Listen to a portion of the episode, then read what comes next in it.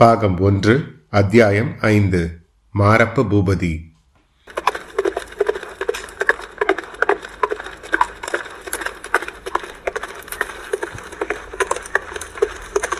வாசலில் குதிரையில் வந்து இறங்கியவன் திடகாத்திரமுள்ள யவ்வன புருஷன். வயது இருபத்தைந்து இருக்கும் ஆடை ஆபரணங்கள் உயர்ந்த ராஜரீக பதவியை குறிப்பிட்டன. ஆசாபாசங்களிலும் மதமாச்சரியங்களிலும் அலைபுண்ட உள்ளத்தை முகக்குறி காட்டியது. சேனாதிபதி வரணும் என்று சொல்லி கிழவன் வந்தவனை வரவேற்று உள்ளே அழைத்து கொண்டு வந்தான். இனிமேல் என்னை அப்படி கூப்பிடாதே. நான் சேனாதிபதி இல்லை. நான் பாரப்ப பூபதியும் இல்லை. நான் என் தகப்பனுக்கு பிள்ளையே இல்லை என்று கோபமான குரலில் சொல்லிக்கொண்டு மாரப்ப பூபதி உள்ளே வந்தான். முற்றத்தில் ஏற்கனவே கிழவன் உட்கார்ந்திருந்த பீடத்தில் அமர்ந்தான். யுவராஜா ரொம்ப கோபமா இருப்பது போல் இருக்கிறதே. யுவராஜாவா? யார் யுவராஜா? நானா? ம் நேற்று பிறந்த அந்த பறதை பயல் அல்லவா யுவராஜா? இளவரசர் விக்ரமசிங்கர் வாழ்க ஜெய விஜயீபவ என்று பரிகாசிக்கும் குரலில் கூறிவிட்டு மாரப்ப பூபதி இடி இடி என சிரித்தான். சற்று பொறுத்து அது போகட்டும். ஆச்சாரி உன் சோழி என்ன சொல்கிறது? அதை முதல்ல சொல்லு. வீரபத்ர ஆச்சாரி கொல்லு வேலை செய்வதுடன் சோதிட சாஸ்திரத்தில் வல்லவன் என்று பெயர் வாங்கியிருந்தான். சோழிகளை வைத்துக்கொண்டு அவன் கணக்கு போட்டு ஜோஷியம் பார்ப்பது வழக்கம். யுவராஜா எதற்காக இந்த பிரம்மை உங்களுக்கு? என்று ஆரம்பித்தான் கிழவன்.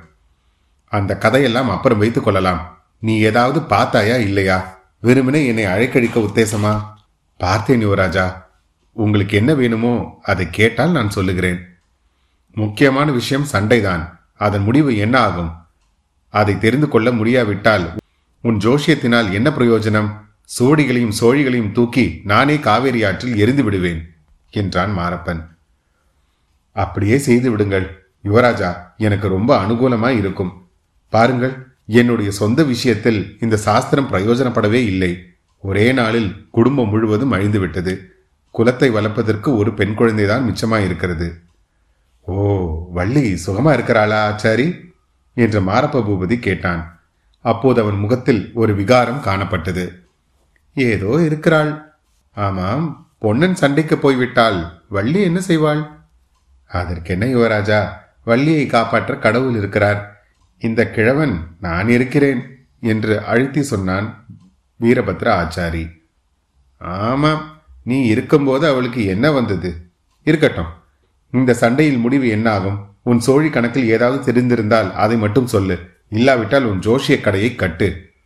கடையை நான் அப்போதே கட்டிவிட்டேன் யுவராஜா உங்களுடைய தொந்தரவினால்தான் மறுபடியும் அதை திறந்தேன்.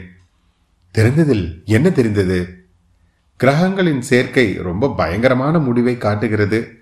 சண்டையில் ஒரு பக்கத்துக்கு சேனை அடியோடு அழிந்துவிடும். யுத்த காலத்துக்கு போனவர்களில் ஒருவன் கூட திரும்பி வரமாட்டான். ஆனால் எந்த பக்கத்து சேனை என்று எனக்கு தெரியாது யுவராஜா அது எனக்கு தெரியும். எந்த பக்கத்து சேனை அழியும் என்று சொல்வதற்கு நீயும் வேண்டாம் உன் சோழியும் வேண்டாம். திரும்பி வராமல் நிர்மூலமாக போகப் போகிறது சோழ சைன்யம்தான். இந்த பெரும் புண்ணியத்தை உங்கள் பார்த்தீப சோழ மகாராஜா கட்டிக்கொள்ளப் போகிறார். யுவராஜா நீங்களே இப்படி சொல்லலாமா? நமக்குள் எவ்வளவு மனஸ்தாபங்கள் இருந்தாலும் பகைவனுக்கு முன்னால் யார் பகைவன்? பல்லவ சக்கரவர்த்தியா நமக்கு பகைவன்? இல்லவே இல்லை. சோழ நாட்டுக்கு இப்போது பெரிய பகைவன் பார்த்திபன் தான் அவன் கையிலே வாள் எடுத்து அறிய மாட்டான் வேல் வீசி அறிய மாட்டான் இப்பேற்பட்ட வீராதி வீரன் பல்லவ சைன்யத்துடன் போர் செய்ய கிளம்புகிறான். பல்லவ சைன்யம் என்றால் சும்மாவா? சமுத்திரத்தின் மணலை எண்ணினாலும் எண்ணலாம் பல்லவ சைன்யத்தில் உள்ள வீரர்களை எண்ண முடியாது. காவேரியிலிருந்து கோதாவரி வரையில் பறந்து கிடக்கும் பல்லவ சாம்ராஜ்யம் எங்கே? ஒரு கையகலம் உள்ள சோழ நாடு எங்கே? நரசிம்ம சக்கரவர்த்தி தான் லேசுபட்டவரா? நூறு யோஜனை தூரம் வடக்கே சென்று ராட்சச புலிகேசியை போர்க்களத்தில் வென்று வாதாபியை தீ வைத்து கொளுத்திவிட்டு வந்தவர். அவருடன் நாம் சண்டை போட முடியுமா? யானைக்கு முன்னால் கொசு. யுவராஜா இதையெல்லாம் என்னிடம் ஏன் சொல்லுகிறீர்கள்? நீங்கள் இதை மகாராஜாவிடமே சொல்லியிருக்கலாமே. மகாராஜாவிடம் சொல்லவில்லை என்று யார் சொன்னார்? கிழவா சொன்னதால் தான் பலன் எனக்கு இப்பொழுது சேனாபதியின் பதவி கூட பறிபோயிற்று. மகாராஜாவே சேனாதிபதி பதவியும் ஏற்றுக்கொண்டு விட்டார். சைன்யத்தை அவரே நடத்தி கொண்டு யுத்த காலத்துக்கு போக போகிறாராம். தாராளமாய் போகட்டும். இந்த பிரமாத சேனாதிபதி பதவி இல்லை என்று யார் அழுதார்கள்? அப்படியானால் யுவராஜா நீங்கள் யுத்தத்துக்கே போக மாட்டீர்களா? நானா நானா என்னை கூப்பிட்டால் கண்டிப்பாக போவேன். கூப்பிடாவிட்டால் போக மாட்டேன். கிழவா சண்டை முடிவை பற்றி சொன்னாயே அதை இன்னொரு தடவை விவரமாக சொல்லு. ஆமாம் யுவராஜா ஒரு கட்சியை சேர்ந்தவர்கள் எல்லோரும் யுத்த காலத்தில் அழிந்து போவார்கள். ஒருவராது உயிரோடு திரும்பி வருவார்களா என்று கேட்டால் கண்டிப்பாக இல்லை. உயிரோடு திரும்பி வர மாட்டார்களா? பின் உயிரில்லாமல் திரும்பி வருவார்களா? என்று மாரப்ப பூபதி உறக்க சிரித்தான். பிறகு ஆமாம் ஆமாம் நான் யுத்தத்திலே செத்துப்போனால் நிச்சயமாய் பிசாசாக திரும்பி வருவேன். திரும்பி வந்து வள்ளியை பிடித்து கொண்டு ஆட்டுவேன் என்று கூறி மறுபடியும் பயங்கரமாக சிரித்தான். சமையல் அறையிலிருந்து இதை கேட்டுக்கொண்டிருந்த வள்ளி தன் இரண்டு கைகளையும் நெரித்து உன் கழுத்தை இந்த மாதிரி நெரித்து கொள்ளுவேன் என்று முணுமுணுத்தாள். கொஞ்சம் காது மந்தமுள்ள கிழவி என்ன சொல்ற வள்ளி? என்று கேட்கவும் வள்ளி அவளுடைய வாயை பொத்தி சுமாரு என்றாள். உள்ளே யார் பேசுகிறது? என்று கேட்டான் மாரப்ப பூபதி. யார் பேசுவார்கள்? என்னை பிடித்திருக்கிறதே ஒரு கிழ பிசாசு அதுதான் தனக்கு தானே பேசிக் கொண்டிருக்கும் என்றான் கிழவன். சரி எனக்கு நேரமாச்சு. நான் கிளம்ப வேண்டும். என் கிரக பலன்களை பற்றி நீ சொன்னதெல்லாம் நிஜம்தானே ஆச்சாரி? பொய் சொல்லி என்னை ஏமாற்றவில்லையே.